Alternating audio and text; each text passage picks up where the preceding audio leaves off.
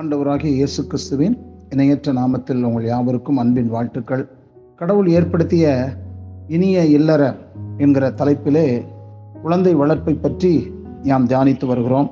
இக்கால தலைமுறையினருக்கும் ஏற்கனவே நடந்து வந்தவர்களுக்கும் தெரியாத பல காரியங்களை கற்றுக்கொள்ளவும் தெரிந்தவர்கள் மற்றவர்களுக்கு போதிக்கவும் புதிய வாழ்க்கையில் அடியெடுத்து வைக்கிறவர்கள் இந்த அனுபவத்தில் கொஞ்சமாவது அதை கற்றுக்கொண்டு செயல்படுத்தவும் இவைகள் பிரயோஜனமாக இருக்கும் என்று நான் நினைக்கிறேன் விசுவாசிக்கிறேன்.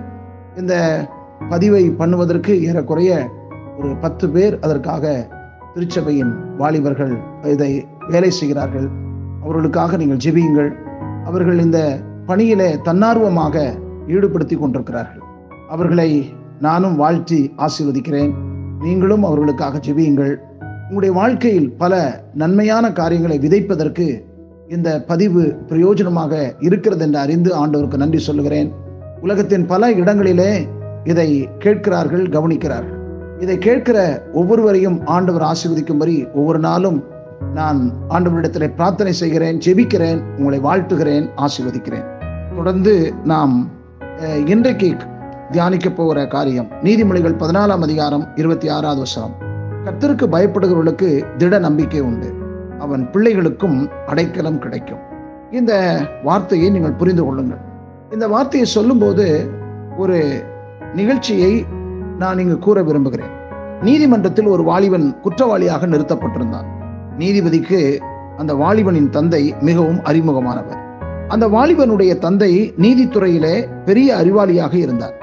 பிரபலமான வக்கீலாக இருந்தவர். பல சட்ட புத்தகங்களை எழுதி பெயர் பெற்றவர். நீதிபதி அந்த வாலிபனிடம் உன்னுடைய தந்தையை நினைவு இருக்கிறதா என்று கேட்டார். வாலிபன் நன்றாக நினைவு ஐயா என்றான். நீதிபதி இப்பொழுது உனக்கு தண்டனை தரவிருக்கிறேன். உன்னுடைய தந்தை எவ்வளவு அற்புதமான அறிவாளி தெரியுமா? அவரிடமிருந்து நல்லவைகளை கற்றுக்கொள்ளாதது ஏன்? என்று கேட்டார். ஒரு நீண்ட பெருமூச்சு விட்டுவிட்டு வாலிபன் இப்படி கூறினான் ஐயா நான் ஏதாவது ஆலோசனைக்காக அவரிடம் நெருங்கினால் தான் எழுதி கொண்டிருக்கும் புத்தகத்திலிருந்து கொஞ்சம் தலை நிமிர்த்தி நான் வேலையாயிருக்கிறேன் தொந்தரவு செய்யாதே என்பார். அவரிடம் நட்பாக பேசுவதற்காக அருகில் சென்றால் நான் என் புத்தகத்தை எழுதி முடிக்க வேண்டும் இங்கிருந்து ஓடிவிடு என்பார். அவரை சிறந்த வக்கீலாக நீங்கள் அவரை நினைக்கிறீர்கள் ஆனால் என்னை பொறுத்தவரைக்கும் அவர் ஒரு தொலைந்து போன நண்பர் என்றான் நீதிபதி வருத்தத்தோடு இப்படி முணுமுணுத்தார் பாவம். புத்தகத்தை எழுதி முடித்தார் ஆனால் தன்னுடைய மகனை இழந்து விட்டார் நீங்கள் சமுதாயத்தில் பெரியவர்களாக ஆனால் மட்டும் போதாது. உங்கள் பிள்ளைகளையும் உயர்ந்தவர்களாக உருவாக்குவது உங்கள் கடமை என்பதை ஒரு காலம் பெற்றோர்கள் மறக்கக்கூடாது.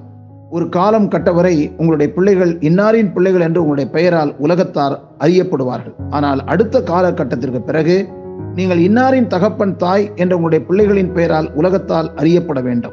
அப்படி அறியப்படுகின்ற காலங்களில் உங்களுடைய பிள்ளைகள் உலகத்தாரால் எந்த அளவுக்கு மதிக்கப்படுகிறார்களோ அதுதான் உங்களுடைய பிள்ளை வளர்ப்பு திறமைக்கு கிடைக்கும் மதிப்பெண் சான்று. உங்கள் மூலமாய் உங்கள் குழந்தைகள் உங்களுக்கு பிறந்திருப்பினும் அவர்களும் தேவனுடைய சாயலால் பிறந்தவர்களே.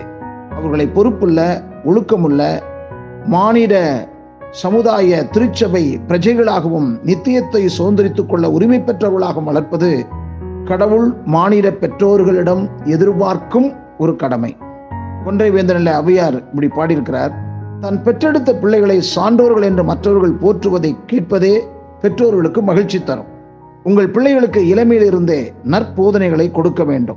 நீதிமொழிகள் ஆறாம் அதிகாரம் இருபத்தி மூன்றாவது வசனத்தில் போதக சிக்ஷையே ஜீவ வழி. பிள்ளைகளிடம் தவறான குணங்களை கண்டால் உடனே திருத்த தவறாதீர்கள். முளையில் கில்லாததை முற்றினால் கோடாரி கொண்டு வெட்ட வேண்டும் என்ற தமிழ் மொழியை மறவாதிருங்கள்.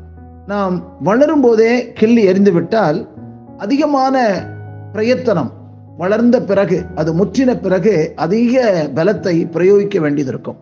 ஆகையால் ஆரம்ப காலம் முதற்கொண்டு நாம் சிறு காரியங்களை அதை சரிப்படுத்தி முயல ஆண்டவர் உங்கள் ஒவ்வொருவருக்கும் உதவி செய்வாராக.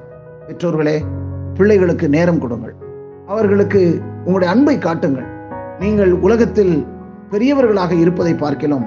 ஒரு நல்ல தகப்பனாக தங்களுடைய நேரத்தை பிள்ளைகளிடத்திலே செலவு செய்யக்கூடிய அன்புள்ளவர்களாக நடந்து கொள்ள ஆண்டவர் உங்களுக்கு கிருவை தருவாராக. கர்த்தருக்கு பயப்படுவர்களுக்கு திட நம்பிக்கை உண்டு. அவன் பிள்ளைகளுக்கும் அடைக்கலம் கிடைக்கும் என்ற வார்த்தை உங்களுடைய குடும்பத்தில் நிறைவேறட்டும். கர்த்தர் உங்களை ஆசீர்வதிப்பாராக. ஆமேன்.